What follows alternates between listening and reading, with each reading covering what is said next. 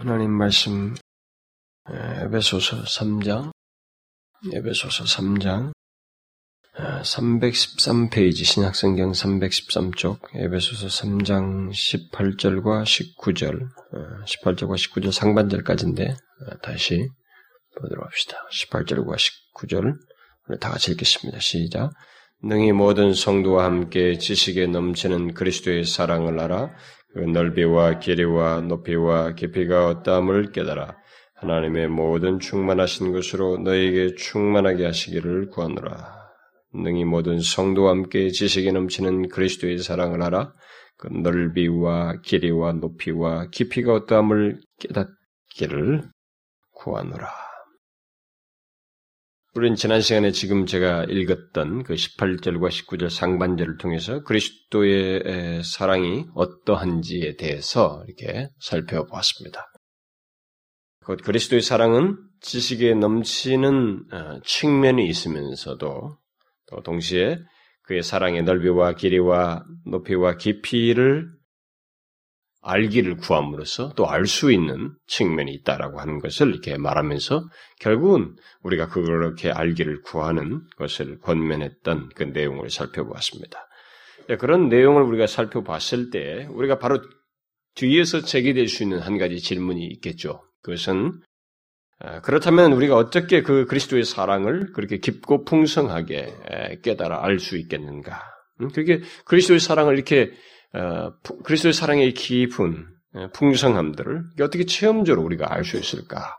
지금 그것을 구하는 것인데 이미 이들은 그리스도인들이고 그리스도의 사랑을 기본적으로 알고 있는 사람이고 대속의 은혜를 다 알고서 그리스도인 된 것을 다 알고 있는 사람인데 그들에게 더 이렇게 풍성하게 깊게 있어야 할 그리스도의 사랑을 말하고 있단 말이에요. 구하고 있단 말이에요. 그러면 이런 그리스도의 사랑의 깊음을 우리가 체험적으로 알 수 있는 것이 어떻게 우리가 알 수 있단 말인가? 이 문제가 제기될 수 있겠죠. 어, 결국은 이 기도 자체가 추상적인 것이 아니고 실제로 그런 경험이 있기를 구하는 것이기 때문에 우리는 바로 이 문제를 어, 어, 그 살펴본 내용에 이어서 덧붙여서 살펴보지 않을 수가 없죠. 질문하지 않을 수가 없습니다. 우리가 그, 그, 그 그대로 그 길로 나가야 하기 때문에 그래서 이 시간은 바로 그 문제를 우리가 어떻게 그리스도 사랑의 넓이와 길이와 높이와 깊이가 어떠함을 알 수 있을까 하는 이 문제를 어, 살펴보기를 원합니다. 저는 이 질문과 관련해서 우리가 우선적으로 생각해야 할 그 사실부터 말씀드림으로써 이 문제를 살피기를 원하는데 그것은 어, 우리가 지난 그 어, 주에도 살핀 대로 바울이 이 기도 내용을 모든 성도에게라고 말하고 있다. 모든 성도에게 연관지어서 하고 있다는 그 사실입니다. 다시 말해서 모든 성도들이 그렇게 그리스도의 사랑을 알기를 구하고 있다. 이 제외, 제외되는 사람이 없다 말이죠. 모든 성도들에게 허락된 것이고 그들이 알기를 구해야 할 내용으로서 그들이 경험할 수 있는 영역으로서 말하고 있다고 하는 것을 우리가 유념해야 된다는 것입니다. 따라서 우리들이 그리스도의 사랑의 넓이와 길이와 높이와 깊이가 어떠함을 알기를 우리 중에 어느 한 사람이라도 이런 것에 대해서 자기는 제외되고 나는 뭐 그런 거 필요 없다. 그렇게 그렇게 그렇게 애써 살고 싶지 않다. 이렇게 할 사람은 없어야 된다. 정상적이지 않다라는 거죠. 우리의 영적인 본성은 그리스도와의 그 교제를 점진적으로 해 나가는 사람의 그 영적인 본성은 더 그러 이 간구대로 그러고 싶어 해야 된다라는 것입니다. 그래서 중요한 것은 이제 그런 마음이, 그런 소원이 우리 가운데 있어야 마땅하다라는 것입니다. 만일 그런 마음이 없다면 그 그리스도의 사랑을 깊고 풍성하게 알 수 없을 뿐만 아니라 그 정상적인 그리스도의 모습이라고도 말할 수가 없다 이 말입니다. 그러니까 이런 간구를 우리에게 비추어서 생각해 보면 오늘날 우리 그리스도인들 중에 우리들이 은연 중에 그냥 굉장히 수동적으로 신앙생활하고 더 알고자 하는 갈망을 갖지 않고 있는 것이 얼마나 우리들이 좋지 않은 상태에 있는지를 생각해 볼 수 있는 것입니다. 신앙적으로 갈망이 없다는 것, 이런 추구가 없다는 것은 우리가 영적으로 상당히 낙후되어 있다는 거예요. 그리고 굉장히 마치 그 어? 생기를 상실한 그레시동과 같은 모습을 가지고 있다는 것을 대변해 준다고 말할 수 있겠습니다. 따라서 우리는 이 시간에 그 진심으로 그리스도의 사랑을 알기 위해서, 그 체험적으로 알기 위해서 사모함을 가지고 어떻게 알 수 있는지를 묻고 또 살펴야 되고 또 추구해야 된다라고 생각합니다. 그러나 우리는 어, 먼저 이, 이런 것, 이 내용을 살피기에 있어서 그 적용적인 이런 어, 내용을 살피기에 앞서서 어, 그, 그러기 위해서 우리 우리들에게 한 가지 오해가 돼, 우리들에게 흔히 오해가 되는 문제, 이 그리스도 사랑을 깊이 체험적으로 아는 것과 관련해서 오해가 생길 수 있는 문제를 먼저 다루는 게 좋을 것 같습니다. 아, 그것은 어떤 사람들은 그 그리스도의 사랑을 체험적으로 알기 위해서 그런 체험들을 가졌던 사례들, 우리가 성경에 보면 바울도 있고 교회사에 보면은 그런 사람들이 많이 있습니다. 우리가 예, 그런 내용들을 어, 여러분들이 뭐 책을 통해서도 많이 접하기도 하고 어, 많은 우리가 간증도 듣게 됩니다. 그래서 그리스도의 사랑을 어떤 그런 감격스러운 막 그들이 자신의 그 전율하고 말이죠. 그 자신의 삶의 큰 변화를 경험하고 그, 그 안에서 그 달콤함과 행복감을 맛보기도 하고 그래서, 그래서 그리스도의 그 그리스도인의 삶을 생기 있게 갖게 되는 그런 체험들, 그런 경험들을 결국 그리스도의 사랑을 깊이 알므로써 갖게 되는 많은 사례들을 우리가 듣게 되는데 그런 경험한 사람들의 그 사례를 기계적으로 적용하는 일이 있어서는 안 된다는 것입니다. 그런 것들을 그냥 기계적으로 이미테이션 하는 일은 바람직하지가 않다는 것입니다. 이 내용에 있어서. 그래서 어, 그들의 방법을 어, 쉽게 그냥 모방하는 차원에서 따라가거나 답습하는 것은 어, 우리가 그리스도의 사랑의 깊이를 체험적으로 아는 것에서 우리가 경계해야 할 내용입니다. 예를 들어서 어떤 사람이 성경 어느 본문을 읽다가 그리스도의 사랑을 구체적으로 체험적으로 알게 됐다라고 해서 자기도 그 본문을 묵상하면 뭐 될 것이라고 생각한다든가, 응? 또는 산에서 기도하다가 뭐 어떤 어떤 어떤 자세로 또 어떤 태도로 이게 에, 기도하다가 그리스도의 사랑을 체험적으로 알게 됐다고 해서 또 산에 가서 뭐 기도를 하고 또 뭐 기도를 했던 그 사람이 했던 어떤 방식을 모방함으로써 자신들이 그런 체험을 할 수 있다고 생각한다거나 또 어떤 사람이 어떤 경건서적을 읽다가 그리스도의 사랑을 크게 감격하는 일이 있다고 해서 자신도 그 책을 읽으면 그러리라고 하는 생각을 갖는다거나 그렇게 기계적으로 타인들의 방법을 자기에게 적용해서 그 그리스도의 사랑을 알려고 하는 이런 일들은 우리가 좀 경계해야 된다는 것입니다. 그런 기계적인 적용은 우리에게 어, 별로 유익이 되지 않는다는 것입니다. 그것은 우리가 어리석은 행보, 어리석은 행동이라고 할 수가 있겠습니다. 아마 우리 중에도 그런 경험을 가지고 있는 사람이 있을지도 몰라요.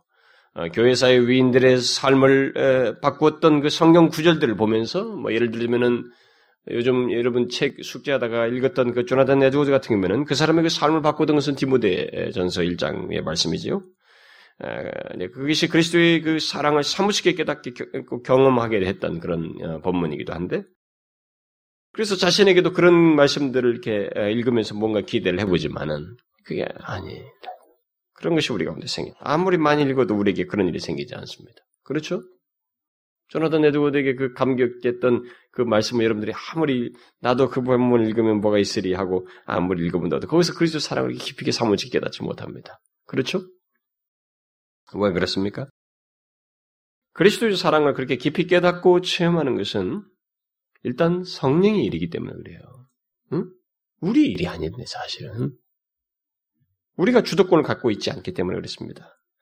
물론 하나님께서 우리에게 은혜를 주시는 보편적인 방편이 있어서 그런 방편들을 통해서 우리들이 그런 은혜를 힘내게 됩니다만은 중요한 것은 우리에게 주도권이 있지 않다는 것입니다. 하나님께 있다는 거예요. 그래서 내가 이렇게 했으니 하나님께서 이제 이러이러 하셔야 된다고 하는 아, 그런 논리는 성경이 없는 논리입니다. 그것은 이방 종교에서나 아, 흔히 가지고 있는 사상이라고 할 수 있습니다. 그런데 놀랍게도 많은 성도들이 이것과 관련해서 그 적지 않은 그런 오해와 오해스러운 행동들을 어, 하고 있다는 것입니다. 이와 관련해서 로존스 목사는 그 어, 본문을 강의하는 중에 그런 것들에 대해서 경계스러운 얘기를 하고 있는데 많은 사람들이 그 오해하는 행동으로서 그리스도의 그 사랑을 알기 위해서 뭐 집회를 자꾸 이게 쫓아다닌다거나 어떤 뭐 이게 좀 은혜롭다든가 무슨 뭐 감격스럽다는 집회를 쫓아다니 그래서 집회에 의존한다거나 뭐 책을 의존한다거나 뭐 그런 식으로 해서 그것을 추구하는 것이 그것은 아, 아주 바람직하지 않은 것이다. 경계할 내용이라고 어, 말을 해주고 있습니다. 저는 그런 모습이 우리들에게도 굉장히 흔하게 있다고 봐져요. 오늘날 우리 조국교회 안에서도. 그러면서 그는 이런 말을 합니다. 많은 그리스도인들은 집회에 의존해서 살아갑니다. 그들은 수많은 집회에 참석하고 그곳에서 그들은 행복을 느끼며 좋은 감정을 가지고 집회, 집에 돌아갑니다. 우리나라도 그렇죠. 여러분 무슨 막 우리 서울에도 이게 무슨 집회들 뭐 전체적인 집회 뭐 찬양 집회면 무슨 집회면 뭐 특별하게 치유 집회면 무슨 거 있잖아요. 여러분 제가 부산에 어디 가니까 그 무슨 각 교회에서 막 다 무슨 치유 집회를 한다고 유명한 뭐 치유에 관계된 책을 아, 쓴 저자이기도 하고 유명하다고 하는 사람이 왔다고 그래가지고 그것을 막 교회에서 성도들이 다 소문 듣고 와가지고 그러니까 한 번 사람들이 너무 좋아하니까 또 부르고 또 부르고 그 사람 자주 가는 거예요. 그것에서 사람들이 자꾸 네, 행복감을 거기서 느끼는 것입니다. 지금 그런 얘기를 하는 것이에요.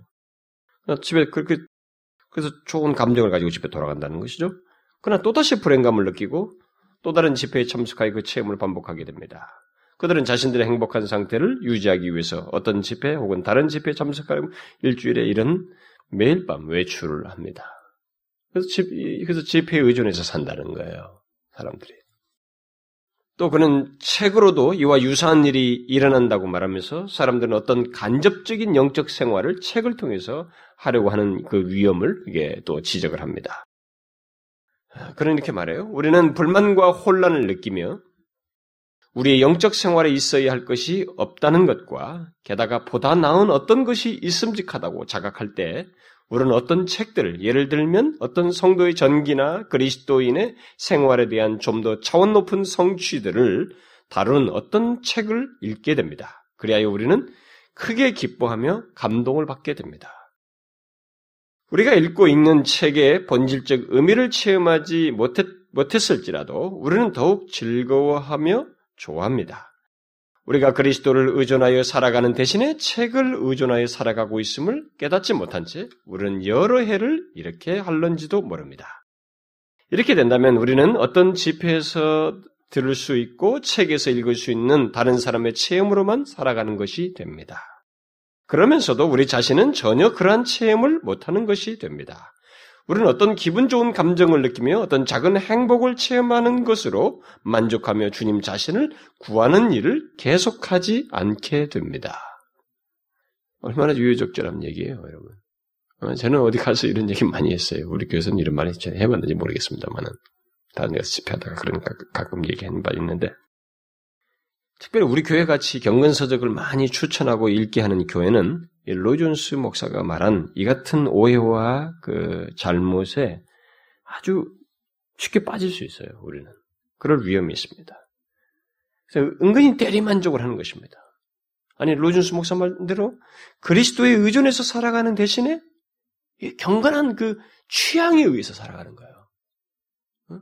경건한 어떤 뭐 향내를 이렇게 은근히 맡으면서 그, 그, 그 책에서 향내를 맡으면서 그 책에 은근히 의존하면서 살아갈 수 있다 이 말이에요. 얼마나 교묘합니까? 아, 상당한 교묘하죠. 그리스도의 사랑에 대해서 많이 알고 어, 자기가 아, 맛본 것 같죠. 그런 내용들을 접하니까. 그러나 실상은 자기에게 안다고 할 만한 어떤 내용이 실제로는 없는 것입니다. 그것만큼 크게 기만적인 것도 없을 거예요. 그래서 우리는 이런 걸 주의해야 됩니다. 요즘 우리 한국 교회는 신앙 위인들을 크게 부각시키고 그들의 삶과 경험을 모범으로 많이 강조하고 있습니다. 저도 그런 사람 중에 한 사람이죠. 뭐 그런 책들을 워낙 저도 도움을 많이 받기 때문에 많이 저도 강조하고 읽으라고 어디 집에 가서도 뭐이 책을 저 책을 저도 추천 참 무지하게 하는 사람인데 한국 교회가 근데 사실 그런 분위기를 많이 타고 있어요. 책도 그래서 그런 부류가 많이 나와요. 그 세계 외, 국에서도 그런 영성이라고 하면서 영성의 대가들을 쓴 책들을 번역을 많이 하고 있고 그만큼 우리가 수요가 있다는 것이고 사람들이 선호한다는 얘기예요. 그래서 영성이라는 이름 아래서 뭐 조나단 에즈워드를 비롯해서 휘필드라든가 많은 영적인 거성들, 뭐 그들의 신비주의자들, 뭐 그다음에 또 심지어 어떤 우리는 알지도 못하는 사람까지 도 거론하면서 그들의 탁월함들을 수없이 이렇게 보여주고 열거하고 있습니다. 그래서 우리나라 경우는 우리나라 경우에서는 이런 사례들이 사실 제가 볼 때 한 20년 상간에서 특별히 부각되고 있는 것 같아요. 이게 많이 소화돼요. 20, 30년, 3, 40년, 50, 이전에는 특별히 우리들에게 많이 소개됐던 신앙의 위인은 그 외국의 그런 좋은 이런 경험을 가진 사람들, 조지 뮬러 같은 사람이었어요. 조지 뮬러는 이상하게 우리나라가 기도를 워낙 중요시하는 나라였기 때문에 그래서 한때 기도의 인물로서 그 사람을 어, 많이 거론하고 이렇게 어, 모범으로 강조한 바가 있습니다만. 그래서 주로 그, 그의 어떤 기도하는 행위라든가 또 그가 많이 그 기도로 응답받았다고 하는 이런 것에 이제 부각돼서 초점을 맞춰서 어, 그 사람이 많이 인용되기도 했습니다. 그래서 이런 내용을 하다가 조지 뮬러 얘기를 로준스 목사도 마침 해요. 앞에서 말한 그 내용이 바로 뒤에서 얘기합니다. 조지 뮬러를 언급하면서 그가 기도를 많이 했지만 그 무엇보다도 먼저 하나님의 임재에 대한 확신을 가지고 기도한 사람이라는 거예요. 이 사람은. 그리고 하나님의 임재를 깨달은 후에야 기도를 시작한 사람이라는 것입니다. 결국 우리들이 귀한 신앙의 선배들을 책으로 접하면서 흔히 오해하는 것이다면 바로 이런 부분이 있다는 거죠. 이런 사실을 놓치고 너무 이렇게 좀 주변적인 것들 그리고 그 사람들이 경험한 그 황홀한 것들에 너무 쉽게 빠져들어간다네. 그들이 계속 집착했던 것을 놓친다는 거예요. 그래서 로준스 목사 이런 얘기를 조지 뮬러 얘기를 하면서 덧붙입니다. 우리는 뮬러의 예, 훌륭한 신앙에 대해서 이야기합니다. 물론 예, 그의 믿음은 위대한 것이었습니다. 그러나 뮬러의 참된 비결은 그의 위대한 믿음에 있었던 것이 아니라 그가 하나님을 알고 자기가 알고 있는 하나님께 이야기하는 바로 그것이었습니다. 하나님의 임재를 깨닫는 것이야말로 가장 중요한 것입니다. 우리는 우리가 그리스도를 알기까지는 그리스도의 사랑을 알 수 없습니다. 따라서 우리들이 신앙 위인들의 전기나 이 책들을 통해서 그들의 경험을 접하게 될 때 유념해야 할 사실이 바로 이런 지적이에요. 이런 사실입니다. 그들의 탁월함은 그들이 무엇을 경험하고 무엇을 행하고 이룬 것이 아니라 바로 그들이 그 모든 것의 근원으로서 주님 자신을 알게 된 것, 그리고 오직 그 근원을 추구하면서 삶을 살았다는 것. 이것을 우리가 생각해야 되는 거예요. 그리고 그것은 자신에게 도전 주어서 결국 자신이 그런 것들에 대해서 추구할 수 있고 선한 마음 그것이 자기와의 상태상에서는 별 의미가 없다는 걸 생각하고 나의 상태를 괜히 하향 조정하지 말고 그냥 자신의 상태를 정확하게 보고 그들에게 있었던 그 순전한 모습 속에서 우리도 추구하는 것을 배워야 하지 자꾸 은근히 그런 것을 알므로써 내가 소유한 것인 양 착각하지 말아야 된다는 거예요. 이게 경건한 서적을 많이 접한 사람들에게 생길 수 있는 가장 큰 위험입니다. 그저 그들의 그런 내용을 읽고 도전받고 감동을 받는 것에 익숙해지다가 그것 자체에 의존해서 신앙생활을 할 위험이 있다 이 말이에요. 만일 우리가 그들의 체험을 통해서 약간의 행복감을 느끼는 데서 멈추고 어, 결국 그런 식으로 자신을 이렇게 자꾸 대리만족하게 되면 우리가 빠지게 되는 가장 큰 위험은 뭐냐면 위선이에요, 위선. 자기도 자기 자신을 이미 상향 조정하고 이렇게 있을 것이라고 간주한 거면서 내 자신을 못 보게 되는 가장 합리적인 눈 하나를 딱 위선이라는 눈을 하나 깔게 되는 것입니다. 가장 합리적이고 설득력이고 성경적인 눈을 하나 딱 갖게 되는 거예요. 안경을 하나 쓰는 것입니다. 그러니까 자기에게서 흠을 찾기가 어려워져요. 저는 솔직히 말해서 제 자신의 이런 모습을 보았거든요. 그래서 이런 사실, 제게서도 이런 모습을 보았기 때문에, 이런 것을 앞에 회개한 적이 있어요. 내가 이런 것들을 알면서 마치 대단하게 뭐가 있는 것처럼 착각을 하는 거예요. 아니라는 거예요. 우리가 이번에 계속 우리 은혜 주심을 갈망하며 주일 난 예배 말씀을 전하고 있습니다만, 좀 더 좀 더 우리가 구체적으로 들어갈 거예요. 예, 들어가게 되는데, 저는 감사하게도 제 자신이 자꾸 더 정확하게 볼 수 있어서 좋습니다. 감사해요. 뭐, 만약에 제가 이거 안 보려고 했으면 못 봤을 거예요, 저는. 근데 하나님께 보기를 구하고 정확하게 보려고 할 때, 너무 혐오스러운 게 있어요. 그런 강한 죄성들. 그리고 내조차도 감추인 강력한 위선들. 자, 자, 자, 내 자신을 아주 잘 다룬, 교묘하게 잘 다뤄놓은 그런 모습들이 은밀하게 덮여 있어요. 근데 이런 부분에서도 저는 이전에 뭐 한번 회개한 바가 있는데 아마 이런 것이 저기도 상당히 아직도 있을 거예요. 우리는 그럴 위험이 있어요. 이런 책들을 접한 사람들에게. 그래서 특별히 뭐 개혁주의, 뭐 청교도 하면서 이런저런 유명하고 귀한 사람들의 뭐 글을 읽음으로써 마치 자신이 그들과 같은 상태에 있는 양 또는 그들을 알므로써 먼저 자신이 모든 것을 판단할 수 있는 그 위치에 있는 것처럼 그래서 실상 자신에게는 다른 사람들을 감동시킬 어떤 살아있는 영성조차도 그들 그들이 가지고 있던 그런 그 근원적인 내용조차도 없으면서 마치 그런 것이 없는 자들은 아무것도 아닌 것처럼 왜냐하면 지식을 알고 있으니까 없어 보이는 사람들은 그, 그 책에서 익은 잣대를 따다다 들이대가지고 없다 해서 말이죠. 그들 아무것도 아닌 것처럼 쉽게 판단하는 그런 위험을 범할 수 있다는 거예요. 이건 제 자신의 고백이기도 합니다. 우리는 그럴 위험이 있어요. 그래서 저는 어디까지, 어디 가서도 이 청교도 뭐 공부했다는 이런 얘기를 제가 하지 않습니다. 그리고 청교도라는 이 단어 자체를 제가 별로 쓰질 않아요. 왜냐하면 그들이 가진 모범적인 모습은 아, 아니, 아니, 말로써 나타내는 게 삶속에서 나타내는 거지 말로써 할수 있는 것이 아니기 때문에 이게 뭐 청교도 청교도 하면서 말 더 먹칠하는 사람들이 더 많다고. 그러니까 그런 말 안 했으면 오히려 좀 괜찮았을 텐데 아, 그게 있단 말이에요. 청교도들은 그런 모범은 사실 말로써 할수 있는 게 아니에요. 삶 속에서 그들과 같은 그런 좋은 것들이 삶 속에서 드러나는 것이지 그, 그게 제대로 배운 것이지. 그래서 어쨌든 우리는 그리스도의 사랑을 그렇게 대리적으로 만족하거나 다른 사람들의 그리스도의 사랑을 알게 된 그 사례를 기계적으로 적용해서 자기 또한 그들과 똑같이 이렇게 알 수 있을 것처럼 그렇게 하면 되는 것이냐 착각하면서 그리스도의 사랑을 추구하는 그런 실수를 범하지 말아야 된다. 그런 오해에 빠져서는 안 되는 것입니다. 항상 좋은 책들을 읽을 때, 그 전기들과 탁월한 그들의 경험들을 읽을 때, 우리가 이 부분을 경계해야 됩니다. 이것이 우리가 조심해야 할 어떤 오해스러운 내용이에요. 이 그리스도의 사랑을 알기를 구하는 것과 관련해서. 자, 그러면 이제 적극적인 면에서 그리스도 사랑을 어떻게 알 수 있을까? 그 방법에 대해서 말을 해봅시다. 우리는 먼저 앞에서 언급한 이 신앙 위인들이 가졌던 이 공통점을 좀 유념해 볼 필요가 있어요. 이런, 이런 사람들, 앞선 믿음에 좋은 사람들. 그들의 탁월함의 원천이 무엇이야, 무엇이라고 제가 앞에서 말을 했어요? 그들의 탁월함의 원천이. 그것은 바로 그들이 주님 자신을 추구했고 그의 임재와 사랑을 갈망하였다는 것입니다. 그러니까 그들은 단순한 경험, 체험을 갈망한 사람들이 아니에요. 이것을 아는 것이 굉장히 중요합니다. 아, 그들은 주님 자신, 그의 인격과 그의 사랑을 구하였어요.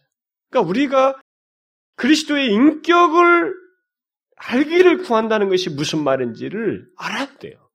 그러니까 그 제가 결혼 특강을 얘기할 때도 결혼 특강을 얘기할 때 호주 결혼 특강에서도 그 여러분들이 들으셨으면 알겠습니다만 그 사람 자신을 사랑할 수 있을 때까지는 아직은 우리가 껍데기를 벗게 된다. 정욕이라고 하는 껍데기, 이상적인 껍데기를 벗게 된다. 그러기 전까지는 아직 그 사람을 결혼할 상태가 된 것이 아니다. 자 그런 말을 한 거거든요. 그러니까 우리가 누구를 진실로 사랑하고 올바른 관계, 그 사람과의 그 아주 인격적인 관계를 갖고 있다는 것은 그 사람 인격을 사랑하고 보고 사랑할 수 있었고 그것이 자기에게 자신의 존재와 삶을 움직이게 하는 내용이 되어야만 하는 거예요. 그런데 믿음의 선배들이 신실한 사람들이 다 그런 공통점이 있었어요. 그들은 그리스도의 인격을 알기를 구했습니다. 더 알기를 구해요. 그것을 갈망했어요. 뭐 그가 우리에게 뭐 은혜를 주신 뭐, 뭐 이게 뭡니까 무슨 우리 잘 되게 하고 뭐 축복이고 뭐 그가 어떻게 우리에게 복 주시는 이 그분의 행적에 이 말이죠 행동에 따른 어떤 것들을 그렇게 중요시하지 않았어요. 그것은 상당히 부차적이었습니다. 그러나 제가 이런 얘기를 하는 것에 있어서 여러분들이 어느 정도 공감을 하는지 모르겠습니다만 상당히 많은 사람들이 초보적인 수준에 있습니다. 그 인격보다는 그분이 주시는 무엇에 굉장히 관심을 갖고 있어요. 그러니까 그것을 기도 속에서 굉장히 갈망합니다. 많은 사람들이. 그분이 뭘 주시는 거, 뭘 해주십자고 하는 거 말이죠. 그분을 통해서 행해지는 무엇에 굉장히 열을 가지고 그걸 기도하는 사람들이 교회 안에는 상당히 많습니다. 그래서 제가 여, 이 연애할 때 결혼하기 전에 이 사귈 때도 그걸 보기 전까지 우리는 자꾸 이 정력적인 것이 앞서는 거예요. 제가 실제로 그 대상들을 속에 결혼하려고 하는 이 맺혀준 이 둘 사이에서도 자신들의 고민을 저한테 얘기해서 못 견디겠다. 목사님, 못 견디겠습니다.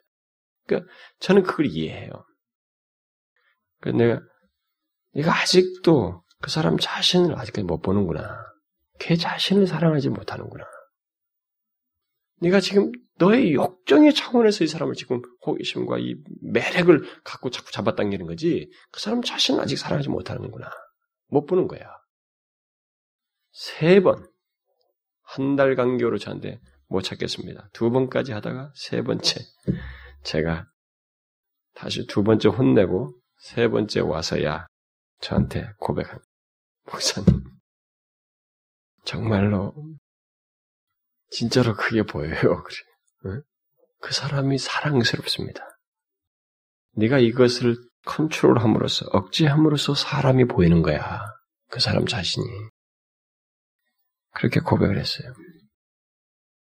제가 볼 때 인격적인 사랑을 해요. 지금도 제가 보면 그 사람 자신을 서로 사랑하네요. 그게 바로 이 그리스도에 대한 사랑에서도 이 믿음에 신실한 사람들이 추구했던 거예요. 내 욕구와 내 차, 원함의 차원에서 주님을 찾고 구하고 어? 뭘 요구하는 그게 아니었단 말이에요. 그들이 가장 마음에 집중했던 건 뭐냐면 그리스도의 인격을 아는 것이었어요. 그분의 성품을 아는 것이었습니다. 그걸 체험적으로 아는 것이었어요. 그걸 갈망했습니다. 따라서 우리가 그리스도의 사랑의 어떠함을 아는 것은 어떤 체험 자체가 아니에요, 사실. 어? 떤 체험의 영, 영역을, 성격을 가지고 있습니다만, 이 기도 자체가. 그러나 그 자체가 아니라는 거죠. 그리스도 인격에 대한 갈망이고, 그 주님 자신을 알기를 구하는 그런 어떤 관계에 대한 신뢰요? 어떤 신앙적인 사랑의 표현인 것입니다.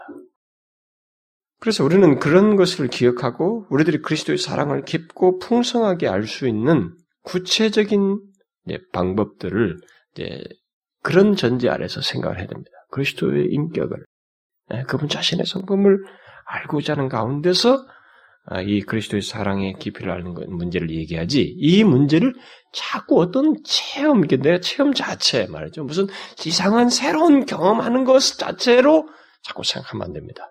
이렇게 말을 표현할 수 있어요. 설명상 그렇게 할 수가 있지만 그것 자체가 갈망과 추구의 내용은 아니다 이 말이에요. 여기서 무슨 말인지 알겠죠?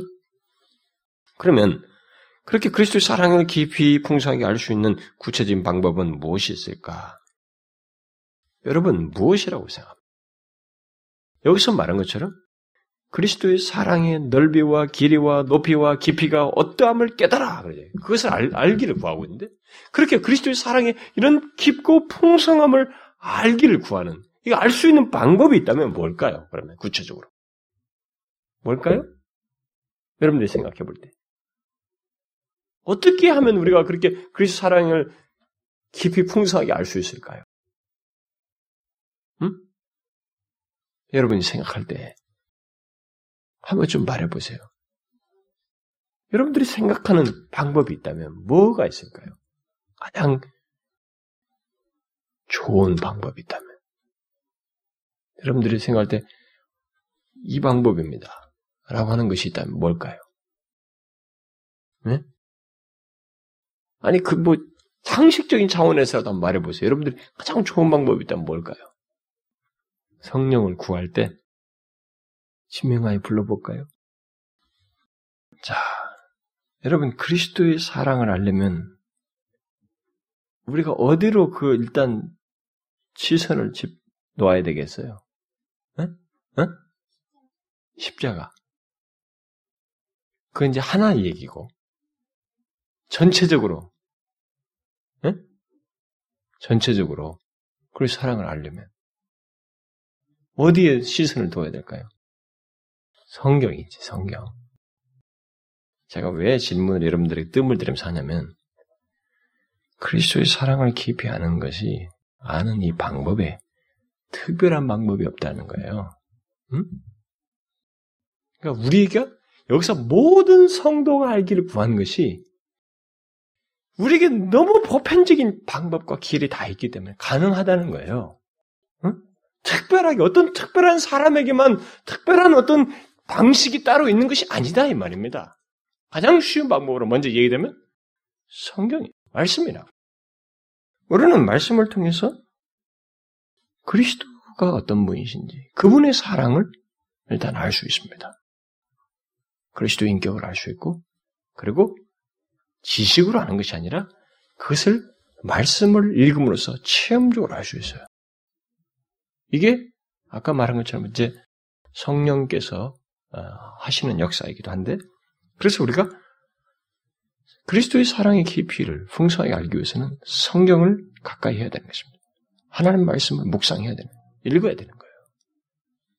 그런데 단순하게 그냥 오늘 네 장 읽어야 되니까 이게 아니고 그렇게 기계적으로 읽으면 성, 이, 여기서 말씀하는 그리스도의 사랑의 깊이를 알 수가 없어요. 기도함으로 하나님께서 나의 눈을 열어서 주님 자신을 생생하게 보며 주님 자신의 말씀을 현재 생생하게 듣게 해달라고 구함으로써 말씀을 읽어야 되는 것입니다. 예? 그러니까 이것이 있는 가운데서 읽는 것과 마음이 그렇게 준비돼서 읽는 것과 그렇게 마음을 준비하지 않고 덜썩 읽는 것 사이는 차이가 있어요, 여러분. 제가 항상 실수하는 게 뭐냐면 뻔한 것은 기도를 안 한다는 거예요, 제가. 이게 제가 계속 실수하는 거예요. 감기 걸리면 그건 당연히 감기약 먹는 것이 있으니까 이게 된다는 생각하는 거예요. 응? 그러다가 감기가 내 몸을 통제하지 못할 때쯤이 돼서야 약을 먹어도 안 되고 막 이럴 때야 이제 하나님을 한번 불러보는 거예요. 이렇게 제가 항상 그 우리들의 죄성이라고 말하는 게 바로 그런 거예요. 의지하지 않아요. 주님의 은혜를 순전하게 이게 순전하게 의지하는 것이 우리에게 익숙하지가 않습니다. 익숙할 것 같죠? 굉장히 은혜 은혜 하면서 하나님 믿음 믿음 하면서 익숙할 것 같죠? 우리 본성 자체가 허용을 안 해요. 굉장히 그걸 거역합니다. 우리가 그러고 있어요. 가만히 보면. 아주 익숙한 건 기도 안 합니다. 그러니까 성경도 당연히 여기서 읽으면 은혜 준다는 이 지식만 대입할 줄 알지? 하나님의 그리스도의 사랑을 깊이 알기 위해서 성령의 도우심을 구해야 되고 주께서 생생하게 듣게 하시고 보게 하시는 이 도움을 구하는 이것을 우리가 하지 않는다는 거죠. 아주 흔한 일이지만 그리스도의 사랑을 깊이 깨달았던 사람들이 다 이런 과정들을 통해서 말씀을 읽는 중에 그들이 그렇게 말씀을 소중히 진지하게 대하면서 그리스도의 사랑을 깊이 깨달았어요. 여러분 중에 아, 아직도 나는 그럴 것 같지가 않은데요. 라고 생각하는 사람이 있을지 모르겠어요. 그만큼 우리가 불신앙적인데요. 보세요.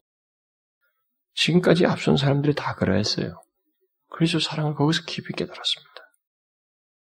여러분, 사실 성경을 읽지 않고 그리스도 인격과 그의 사랑을 깊이 안다는 것은 불가능합니다. 왜냐하면 여기서 그리스도에 관한 모든 것을 말하고 있고, 그리스도에 관한 것을 말하지만은 그것이 그리스도 자신으로 내게 다가올 수 있도록 성령께서 말씀을 통해서 우리에게 감화감동하시기 때문에 이 채널을, 이 방편을 떠나서는 그리스도의 인격과 사랑을 깊이 알 수가 없습니다. 그래서 우리가 익숙하게 알고 있는 이 내용을 소홀해서는 안 되는 거예요. 그래서 우리는 마치 그냥 하루에 몇 장씩 성경 읽는 이렇게 기계적으로 읽는 습관을 벗어나야 돼요. 그리스도 사랑을 깊이 알기 위해서. 그런 식으로는 그리스도 사랑을 알 수가 없다는 거죠. 그래서 마치 우리는 종이 주인의 말씀을 듣듯이 기꺼이 들으려고 해야 되고, 하나님 자신이 나를 향해서 말씀하시고 계시다고 하는 것, 그러기를 원하신다는 것에 대해서 겸비함으로 듣고자 해야 됩니다. 휘필드 같은 사람은 무릎을 꿇고 성경 한 구절을 읽고 기도하고, 성경 읽고 기도하고, 뭐 그랬어요, 여러분. 그런 가운데서 하나님의 은혜를 그에게 확 말씀하죠. 에드워드 같은 사람은 성경의 대가들이에요. 여러분, 옛날 사람, 옛날 그 위대한 사람들 있죠. 그 사람들은 성경의 대가들입니다. 대가들. 청교도들은 대가들이에요. 제가 여러분들 지난번에 얘기했죠? 그들이 이, 그 reference가 뭐 성경 몇 장 몇장 이게 틀리다고, 지금도요. 옛날 판에. 왜 틀리냐면, 기억에 의존했기 때문에 틀린 거예요. 응? 오늘날처럼 무슨 뭐 컴퓨터 따닥 때리면 뭐 무슨 관련된 글자가 딱 나오는 게 아니고, 하, 성경을 많이 읽어가지고, 구절을 다 어느 정도 기억하는 거예요. 구절을 탁탁 쓰는 거예요. 그래서 한 페이지에 최소한 성경 인용 그 구절이 다섯 여섯 개 나온다고. 네 다섯 개가 평균이요. 그런데 이 책 한 권에서 그렇게 해서 틀린 그 reference가요. 참고 구절이 다섯 개도 안 돼요. 거의 다섯 개에서 열 개 이네요. 한 권 안에. 그들은 성경이 대갑니다. 에즈보드 같은 사람은 성경을 연구하다가 어떤 때는 그 경험을 그가 고백하는 것 중에 보면 이런 내용이 있어요. 읽는데 한 구절 한 구절이 막 자기에게 너무 많은 것을 말해서 이거 막 어떻게 할 수가 없는 한 구절 구절이 막 자기 한 단어 한 단어가 한 단어가 자기 너무 많은 것을 말해가지고 이게 어떻게 뭐 이게 어떻게 할 수가 없을 정도로 그렇게 감격에 그 말씀 자체에 대한 감격에 빠졌는 그런 경험을 했던 것을 말하고 있습니다. 그러니까 그들은 이렇게 항상 하나님 말씀을 이렇게 기도하면서 굉장히 겸비하여서 그 말씀을 들었고 그 가운데서 에드워드가 그랬던 것처럼 막 가슴이 터질 것 같은 그런 감격들 그 한 단어 단어가 자기에게 감동을 주는 것을 경험하고 그랬던 것입니다. 그래서 이런 것들을 통해서 우리가 아, 생각할 수 있는 것은 그리스도의 사랑을 아, 계속적으로 더욱 깊이 알고자 했던 그 사람들이 아, 이런 경험들을 자기들이 계속 기도하면서 했기 때문에 하나님의 말씀을 놓을 수가 없었어요. 일상생활 속에서. 놓을 수가 없었습니다. 왜냐하면 이것이 주님을 만나는 통로였어요, 자기들은. 그리고 주님을 더 깊이 알아가는 그 달콤함을 맛보는 통로였기 때문에 일상생활 속에서 놓을 수가 없었습니다, 말씀을. 그들은 자신들이 사모하는 주님의 사랑을 이 하나님 말씀 속에서 느낄 수가 있었고 또 볼 수가 있었기 때문에 항상 말씀을 가까이서 했고 기도하면서 더 또 오늘 또 그 말씀을 통해서 은혜를 주님의 그, 그 사랑과 은혜를 이렇게 발견하고 경험하기를 원해서 오늘 또 그 기도하면서 또 시작하는 거예요. 응? 아, 기계적으로 그렇게 하지 않았어요.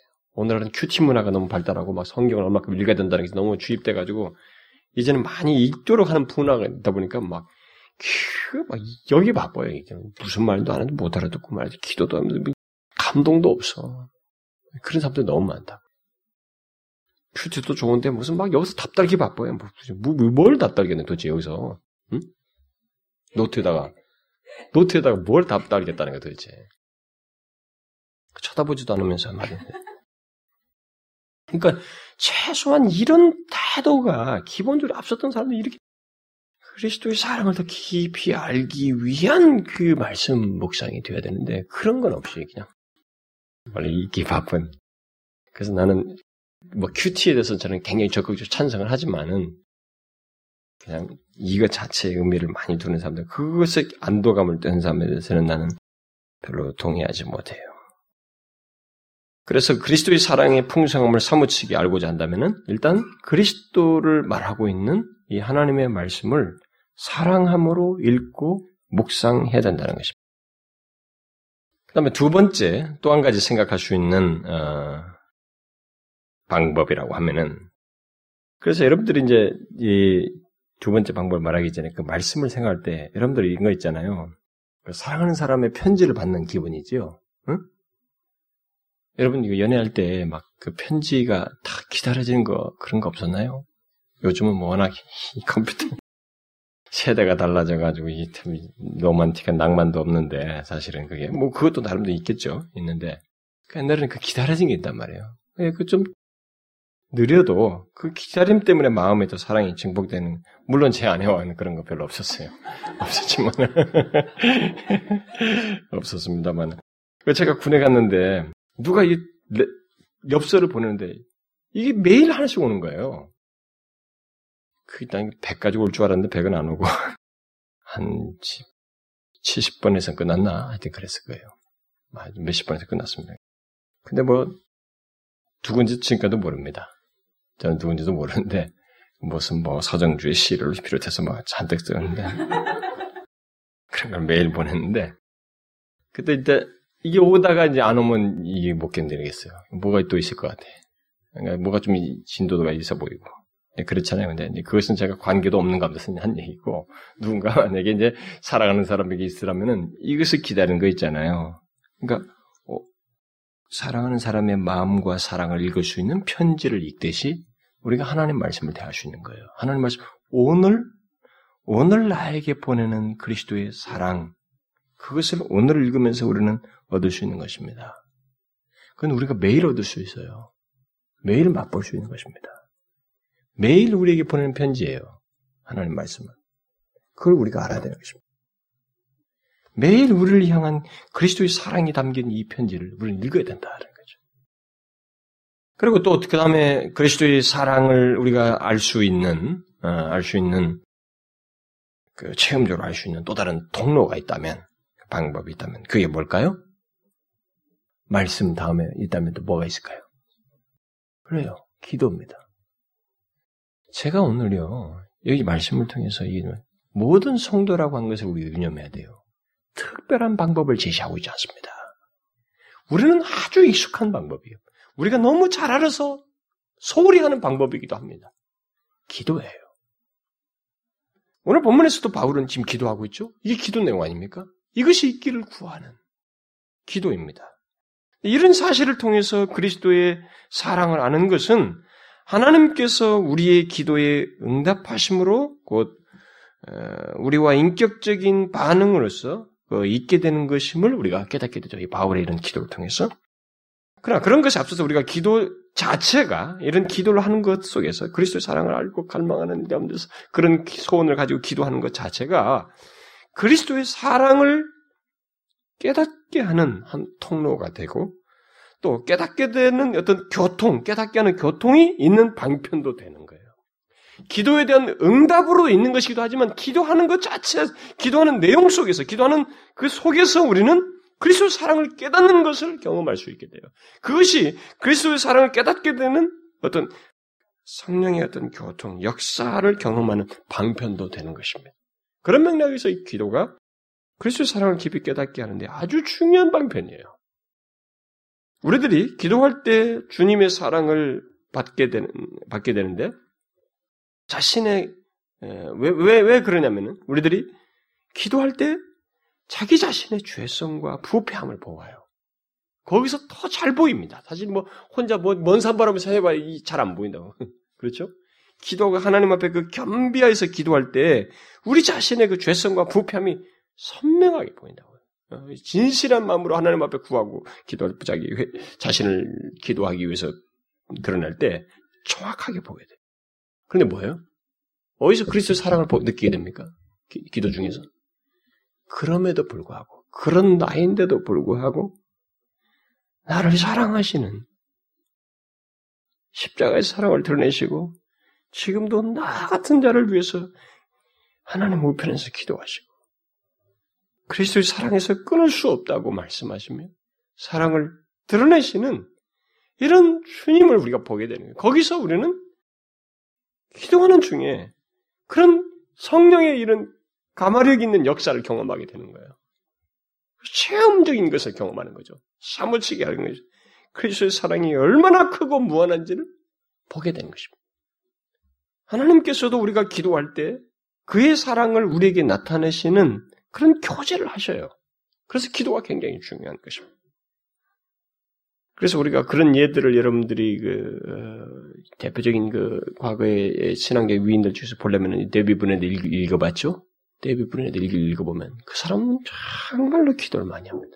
어? 기도하면서 주님 자신을 막 경험해요. 어? 기도하면서 주님 자신을.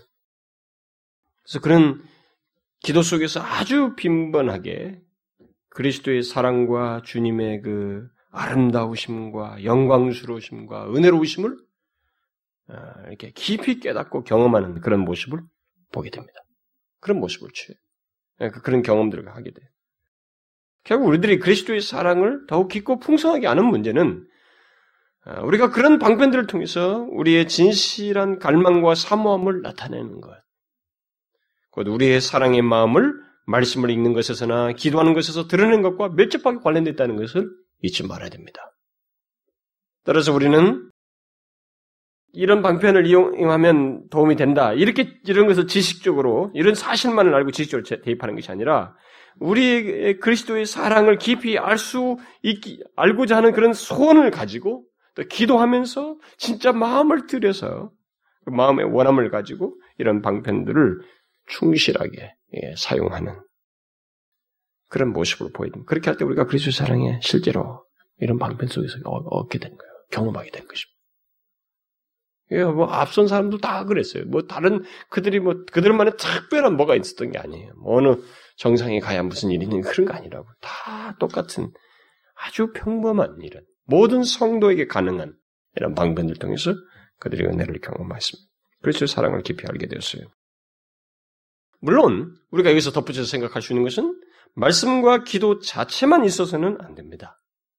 말씀과 기도로 그리스도의 사랑을 알기를 구한다는 것은 뭐겠어요? 이 사람이 그렇게 진심으로 갈망한다는 것은 무엇이겠습니까? 그 사람이 그리스도를 사랑한다는 거예요. 그렇죠? 관계에 충실하다는 것입니다. 그만큼 어떤 삶에 있어야 된다는 거예요.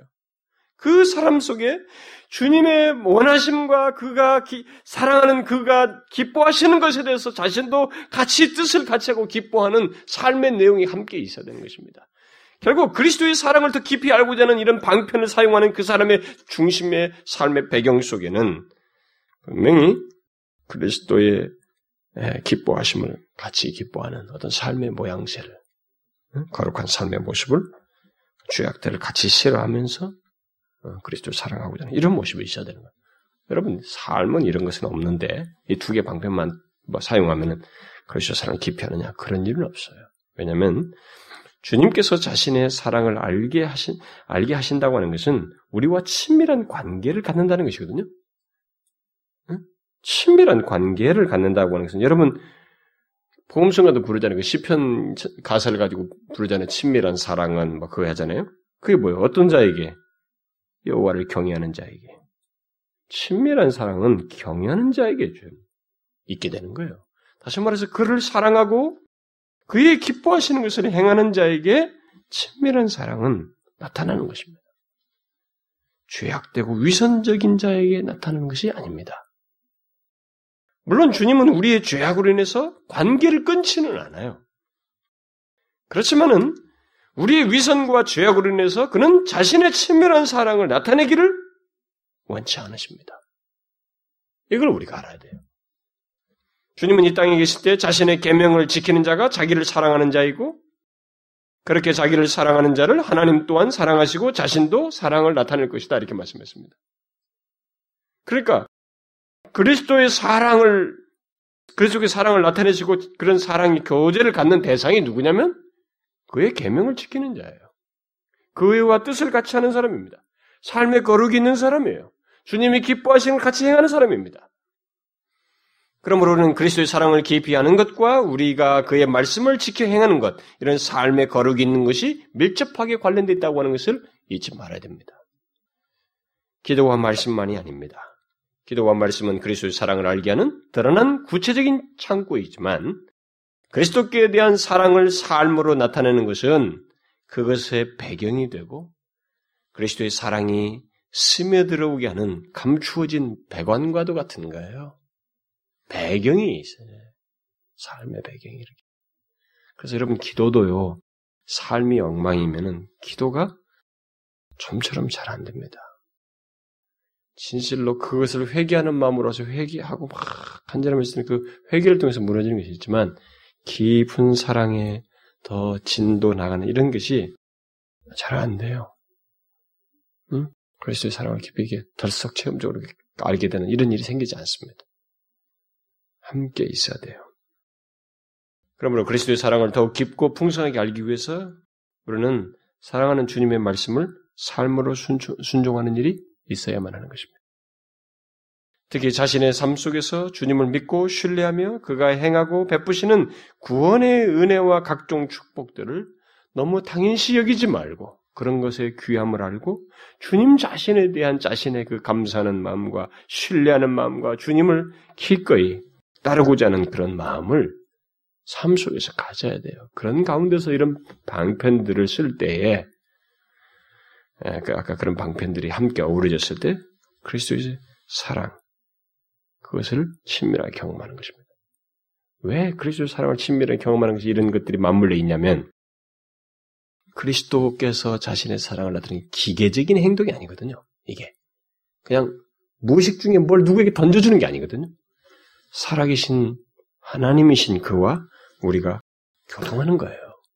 인격적인 교제를 갖는 문제이기 때문에 그런 것이 맞물려 있어요. 그래서 제가 은혜 주심을 갈망하면서도 바로 그런 얘기를 지난주에 한 거예요. 우리가 인격적으로 하나님께 반응할 수 있어야 된다. 전심으로.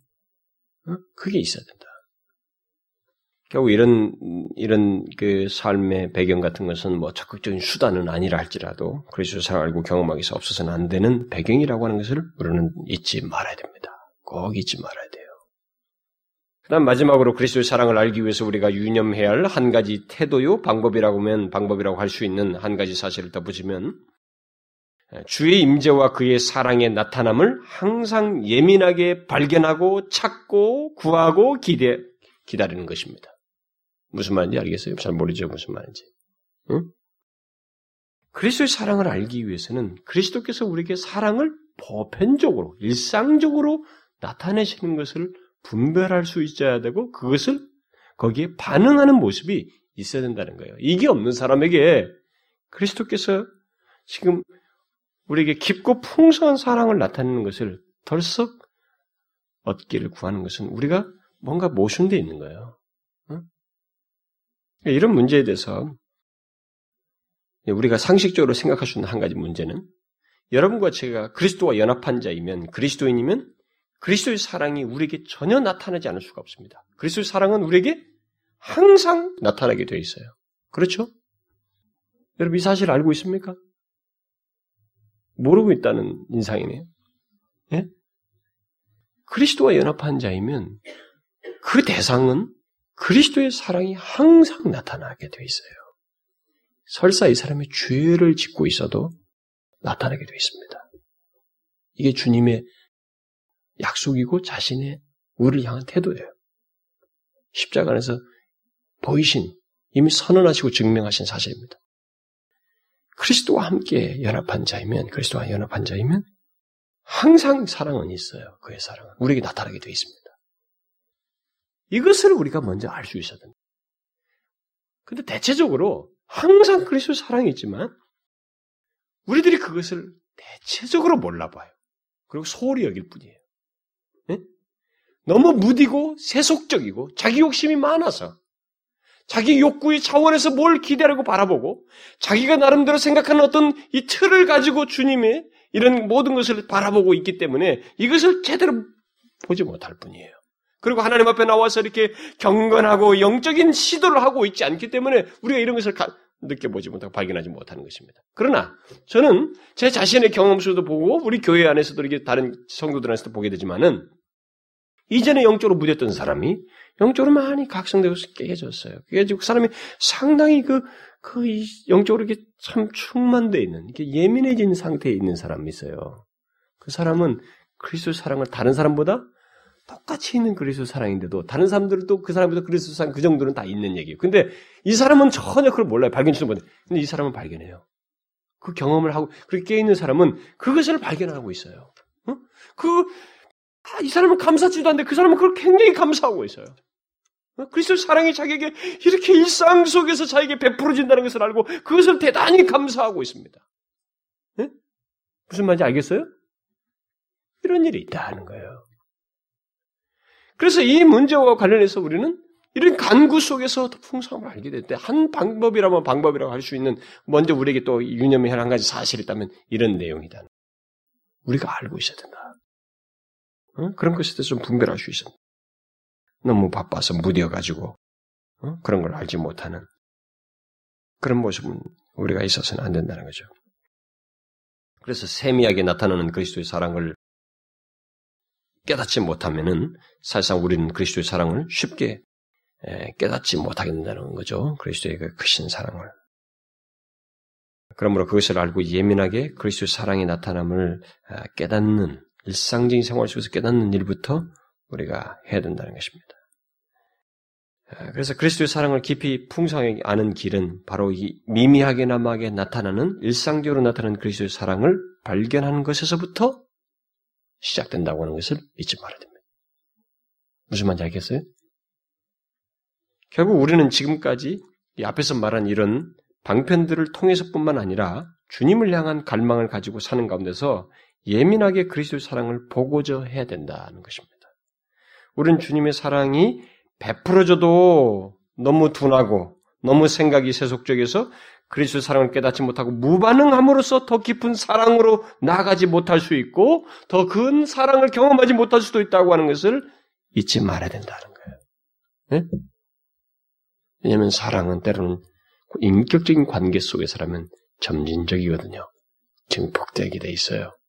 응? 관계가 계속되는 가운데서 막 향한다면. 그래서 때때로 어떤 사람이 하나님 막 좀 강력하게 뭘 한번 얘기하는데 그런 일은 없어요, 잘. 응? 그 집단적인 부흥에서 있을지 모르지만 개인에게는 하나님의 인격적인 그래서 제가 볼 때 그렇게 기도했던 사람이 다 깨지고 가만 보면 점진적으로 막 풍성해져. 응? 그게 하나님의 보편적인 자신이 인격적인 교제를 하기 때문에 그렇습니다. 그 이런 사실을 우리가 놓치지 말한다. 근데 이런 이 같은 사실을 로이존스 목사가 그 자기 성도들에게 묘사한 내용이 있어요. 참 어, 이것은 아마 깨닫고 경험해 본 사람이 아니면 이런 말을 할 수 없을 거라고 생각이 되는데 어, 그한 것을 제가 좀 인용해 드리면은 좀 예민해야 된다는 거죠. 어, 여러분 다 참 귀한 그 내용이에요. 제가 그걸 그대로 다 읽어드릴게요. 주님은 처음에 매우 조용하고 고요하게 오십니다.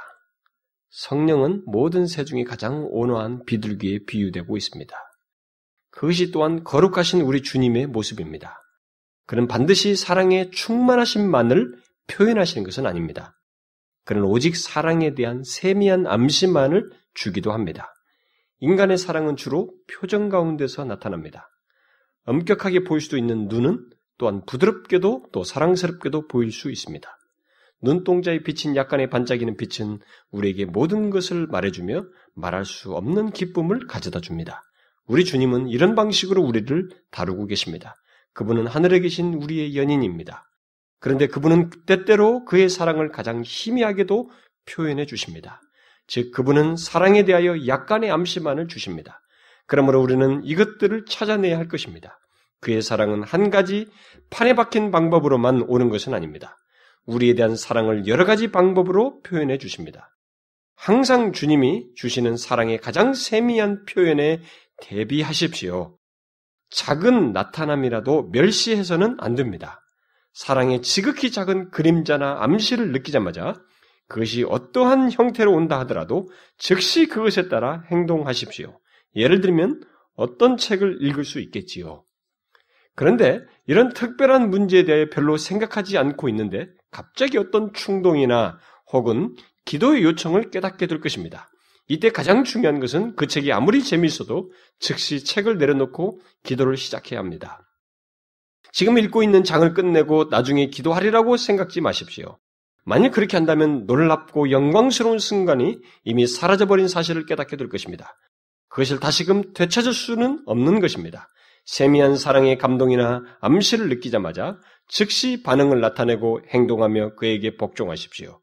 그분이 무엇을 요구하시든지 즉시 그대로 행하십시오. 그렇게 할 때 그분은 자주 오실 것이며 나타내 주시면 더욱 분명하고 뚜렷하게 될 것입니다. 언젠가 힘과 능력으로 영광스럽게 될 때가 올 것입니다. 저는 이 같은 말이 무엇을 말인지 알겠어요. 경험적으로 제가 여러 차례 확인한 바가 있습니다. 저는 깊이 공감해요. 하나님이 주신 감동을 뒤로 함으로써 은혜의 기회를 상실한 적도 있고 반대로 그때 주시는 음, 그때 즉시로 반응함으로써 은혜를 경험한 적도 있습니다.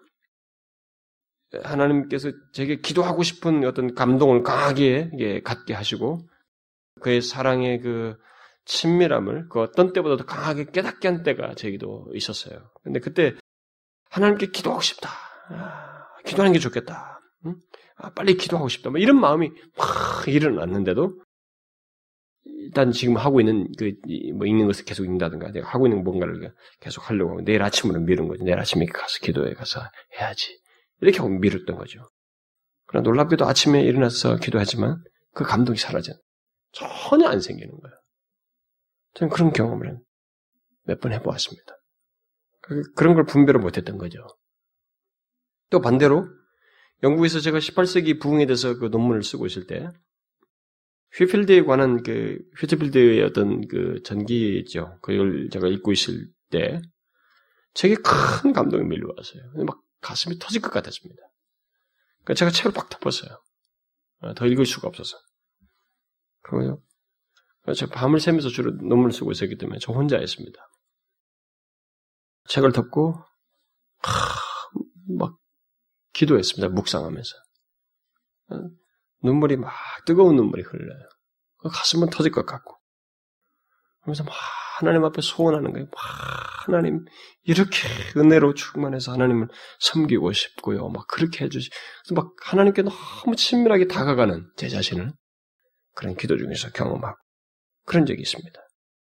전 로이준스가 말한 것이 바로 이런 것이라고 생각이 돼요. 우리는 그리스도의 사랑을 알기 위해서 이렇게 다각적으로 깨어 있어야 된다는 것입니다. 이것은 어떤 특정인에 대한 내용이 아니에요. 모든 성도에게 있기를 구한 내용입니다. 모든 성도가 이런 갈망을 가지고 있어야 돼요. 이렇게 해서 우리는 이런 앞에서 말한 그 여러 가지 방법들, 방편들을 사용할 뿐만 아니라 그런 것을 충실하게 해야 될 뿐만 아니라 동시에 이렇게 대각적으로 자신에게 다가오는 모든 그리스도의 사랑을 그리고 그의 그리스도 인격을 알 수 있는 이런 감동과 모든 계기들을 소홀히 여기지 말고 그 계기를 잡고 하나님께 나와서 기도하는 그런 모습이 있어야 됩니다. 네? 그런 경험들을 우리가 소홀히 하지 말아야 됩니다. 사실 이런 것은 모르고 그냥 넘기는 경우가 많아요. 우리가 무지해가지고. 이미 예민해지지 않았기 때문에. 우리가 이런 사실들을 알므로써 어, 놓치지 말아야 됩니다. 저도 놓친 경험들이 많이 있었습니다만 우리에게 그러지 말아야 돼요. 어, 붙들고 아, 그리스도의 더 그리스도의 사랑을 더 깊이와 그 길이와 넓이와 더 풍성하게 알기를 구하. 이건 무한대거든. 우리가 죽을 때까지 알아도 그건 말로 할 수 없는. 막 그래서 조나단 에드워드가 그러잖아요. 막 형용할 수 없는, 응? 형용할 수 없는 그 그리스도의 아름다움이에요. 그 사람이 그리스도의 아름다움에 대해서 굉장히 말을 많이 하고 그게 사람들이 이게 무슨 미적 표현이냐 그렇지 않아요. 자기가 표현할 수가 없던 거예요. 그리스도의 아름다움을. 응? 그래서 제가 지난번도 인용했다시피 제가 그, 그 문구를 인용해주고 싶은데 언젠가 은사를 구하지 말고 은사보다도 많은 진리한 은사보다도 하나님이 주시는 은혜를 15분 경험하는 것이 자기는 더 낫다. 더 낫다. 그렇게 말했습니다. 15분 동안 자기의 경험 속에 있었던 15분 동안 그리스도의 그 은혜가 은혜가 어떤지 그 은혜를 경험하는 것이 신비적인 어떤 특별한 은사들을 가지고 있는 것보다 더 자기에게 유익하다는 거예요. 저는 그 말이 곰곰이 생각해 보았습니다. 왜 그럴까요? 왜 그럴까요, 여러분? 은사는요, 자칫 잘못하면 우리들이 자꾸 자기 걸 플러스시키고 자기를 합세시켜요. 근데 은혜 이 하게 되면 자기가 완전히 죽어버려요. 물론 은사를 하도 그렇지만은 정말로 그 그리스도를 향한 자기의 진심에 막 그 뭉개진다고요. 아니 자기 자기 자신이 없어져 버려요. 막 전적으로 그, 그, 그 그리스도의 은혜에 취해서 그 은혜를 인하여서 감격해서 모든 행실과 삶을 살게 되는 아주 굉장한 전환으로 그 짧은 그 은혜 경험들이 그 계기가 되고 도전도 주기 때문에 그렇다고 봐져요. 그 말이 아주 10분 동안. 근데 우리들은 은사를 선호하거든요. 이 세대는. 그래서 은사가 탁월한 사람들이 인정받는 세대예요. 근데 그 사람이 은혜를 아는 사람, 그래서 자신을 겸비하고 겸손한 사람, 이 사람들의 소중함을 몰라요. 말 잘하고, 어? 뭔가 이게 뭐이 은사들 여러 가지 면서 은사가 있어 보이는 사람들이 뭐 이게 신령하고 뭐 있는 줄 알아요. 그게 아니라는 거죠. 그래서 우리가 이런 것들을 좀 알고 갈망하면 좋겠어요. 응? 계속 다 풍성히 예? 그, 그, 그 은혜, 예? 그리스도 자신을 더 알고 싶어요. 그의 은혜를 더 깊이 경험하고 그리스도의 사랑을 더 깊이 알기를 구하는 이런 갈망을 우리가 멈추지 않고 한 번 했으니까 천만에 죽을 때까지도 모자라요. 무한하시다. 그의 그 무한하신 은혜와 사랑을 알기를 구하는 이런 갈망을 가지고 살아가자. 이게 그리스도인의 특권 아닙니까? 응? 우리의 특권이 엄청난 특권이죠. 이 특권을 저버리지 말자는 것입니다. 기도합시다.